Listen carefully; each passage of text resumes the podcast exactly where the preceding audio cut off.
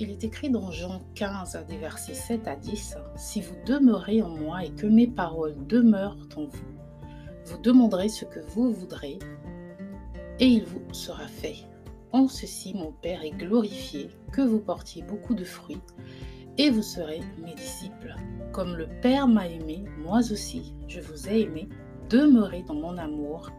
Si vous gardez mes commandements, vous demeurez dans mon amour, comme moi j'ai gardé les commandements de mon Père et je demeure dans son amour. Fin de citation.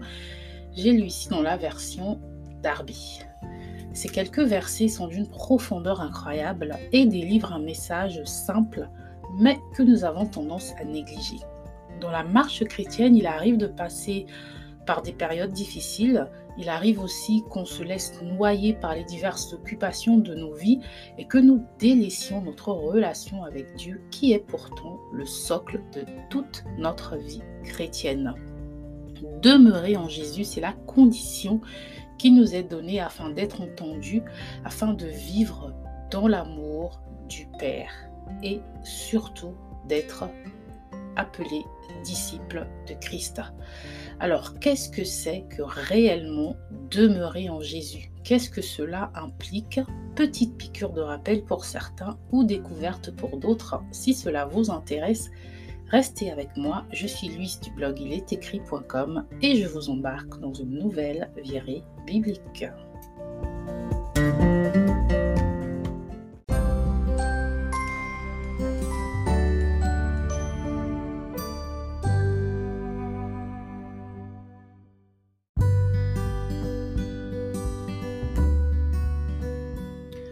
Jésus dit dans Matthieu 5, des versets 6 à 9, Bienheureux ceux qui ont faim et soif de la justice, car c'est eux qui seront rassasiés.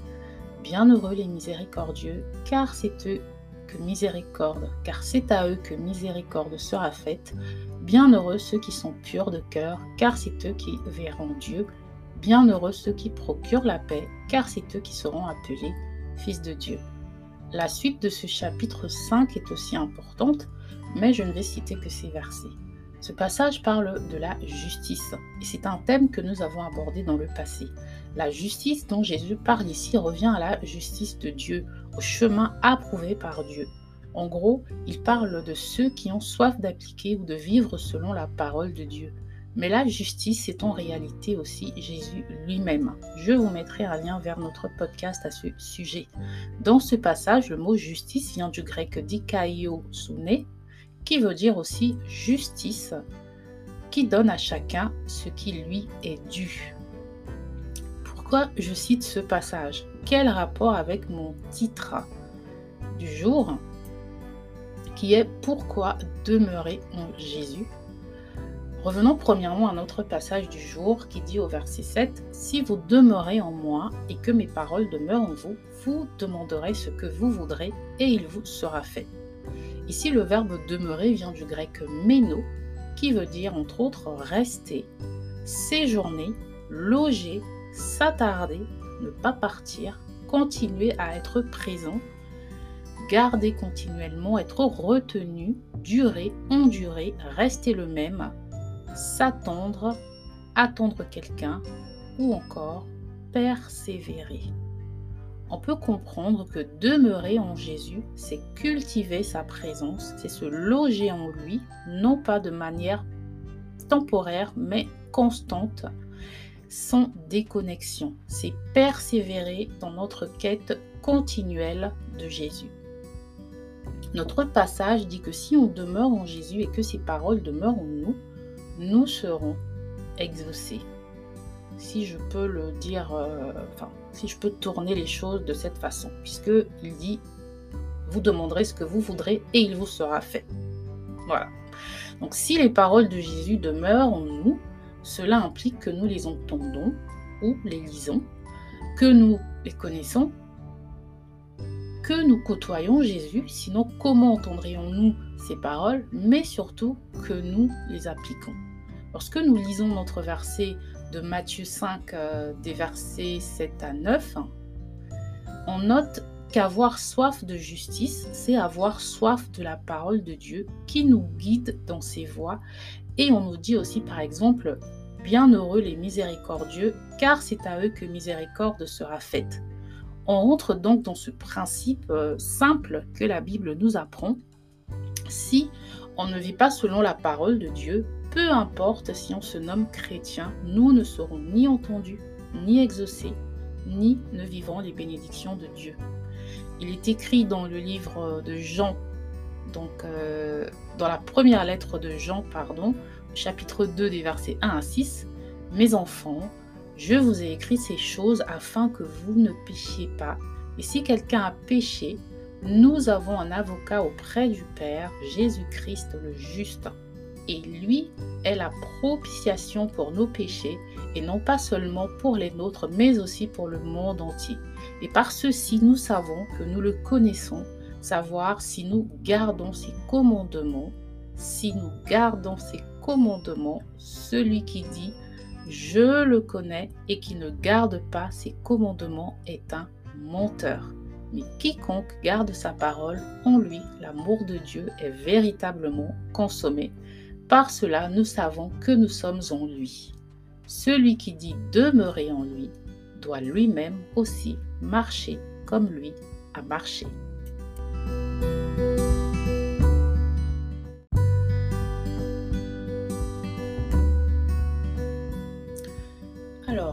Qu'est-ce que cela implique pour nous, chrétiens?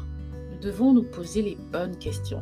Lorsque nous avons l'impression de mener une vie chrétienne stérile, par stérile, j'entends par là que nous avons l'impression de ne pas euh, entendre Dieu, que nous avons l'impression de vivre une vie sans lui, on va dire d'être déconnecté. La question qu'on doit se poser, c'est est-ce que je demeure réellement en Christ? Demeurer en Christ, c'est revenir sur cette notion d'intimité. Et la complexité avec l'intimité, c'est qu'on peut être appelé fils ou fille d'une personne sans être son intime. Mais c'est une relation qui se travaille et se développe. Avec Jésus, c'est en passant du temps dans la prière, dans la louange et dans la méditation de sa parole et surtout dans l'application de sa parole. Vivre de ses principes et vivre de et dans ses voies. Jésus nous invite constamment à nous rapprocher de lui, car ce n'est qu'en lui que nous porterons du fruit, que nous saurons marcher selon sa parole et témoigner les mêmes sentiments que lui. Demeurez en moi et moi en vous comme le sarment ne peut pas porter de fruits de lui-même, à moins qu'il ne demeure dans le cep, de même, vous non plus, vous ne le pouvez pas, à moins que vous ne demeuriez en moi, dit Jésus dans Jean 15 au verset 4. Enfin, je donne un exemple. Lorsque vous vous demandez, par exemple, Seigneur, pourquoi ne suis-je jamais béni? Par exemple, mes proches me bénissent rarement, mon frère reçoit des aides de la famille et même de ses amis, il reçoit des cadeaux quand il est dans la difficulté, il y aura toujours une personne pour l'aider. Mais pourquoi cela ne m'arrive-t-il jamais? Si Dieu ne vous répond pas, ouvrez votre Bible. Demandez-vous si vous marchez avec Jésus et demeurez véritablement en lui.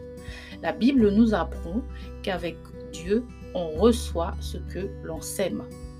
Nous sommes jugés selon la mesure avec laquelle nous jugeons les autres. Et si nous sommes, nous miséricordieux, les autres le seront avec nous. Si nous sommes généreux, les autres le seront aussi. Car c'est en réalité Dieu qui nous fera miséricorde et nous bénira au travers des autres.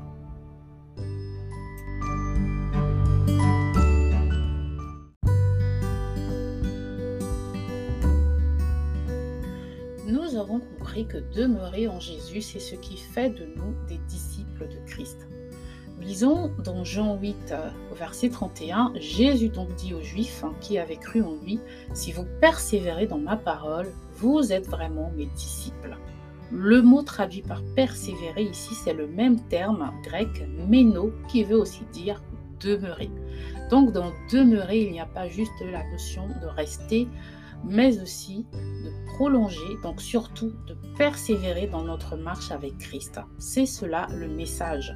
Lorsque le roi David péchait, il persévérait dans sa relation avec Dieu en se repentant et en revenant vers le Père sincèrement. Quels que soient nos combats intérieurs ou extérieurs, persévérons pour rester attachés à Jésus. Euh, j'ai eu euh, un jour une personne qui m'a envoyé une question qui me et cette personne me disait ne pas avoir le courage de prier ou de repartir dans la présence de Dieu parce qu'elle se battait contre un péché. Et donc ma réponse euh, c'était, et c'est aussi euh, la réponse que je donne à, euh, à vous qui m'écoutez, s'il y en a dans ce cas-là, c'est que Dieu tout au long de la Bible nous dit sans cesse de nous repentir et de revenir à lui. Mais surtout ici, Jésus nous dit que sans lui, nous ne pouvons rien. Cela signifie que sans euh, Dieu, sans Jésus, nous ne pouvons pas nous battre nous-mêmes contre nos péchés, contre nos travers. Nous avons besoin de lui pour pouvoir porter du fruit euh, qui sera digne de sa présence. Donc, Dieu ne va pas nous juger. Il suffit de repartir à ses pieds avec sincérité, se repentir et il sera assez fidèle pour nous aider à surmonter nos combats, à surmonter euh, notre détresse et toutes ces choses que nous combattons intérieurement. La Bible nous dit aussi dans 1 Jean des versets 9 à 11, Quiconque vous mène en avant et ne demeure pas dans la doctrine du Christ n'a pas Dieu. Celui qui demeure dans la doctrine, celui-là a le Père et le Fils. Si quelqu'un vient à vous et n'apporte pas cette doctrine, ne le recevez pas dans votre maison et ne le saluez pas, car celui qui salue, qui le salue, participe à ses mauvaises œuvres. La Bible nous parle de reconnaître euh, les faux prophètes par leurs fruits, et cela concerne également tout, euh, tout homme ou serviteur de Dieu.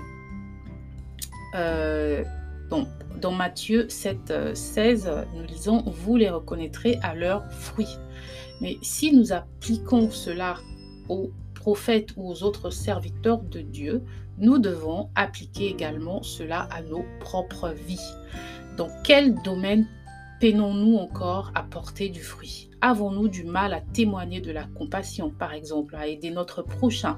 Si la réponse est oui à ces exemples, alors fléchissons les genoux et demandons l'aide de Jésus et surtout soyons violents, persévérants en nous saturant de la parole jusqu'à porter plus de fruits. Alors à la réponse, euh, je veux dire, alors que répondre pardon, euh, à la question pourquoi demeurer en Jésus? Demeurons en Jésus parce que sans lui, nous ne pouvons rien, ni ne pourrons rien. La vie chrétienne est une constante évolution, mais cette évolution dépend aussi de notre degré d'intimité avec Christ, qui est celui qui nous transforme. Oui, seul lui a ce pouvoir. Un pasteur, un prophète ou tout homme de Dieu n'a pas ce pouvoir. Celui qui ne demeure pas en Jésus ne porte pas de fruits. Je vous laisse avec ce passage de Colossiens 3, versets 1 à 3 qui dit Si donc vous êtes ressuscité avec Christ, cherchez les choses d'en haut, où Christ est assis à la droite de Dieu. Affectionnez-vous aux choses d'en haut et non à celles qui sont sur la terre, car vous êtes morts et votre vie est cachée avec Christ en Dieu. Merci de m'avoir écouté, liké, partagé, pas moi, mais la parole. Ciao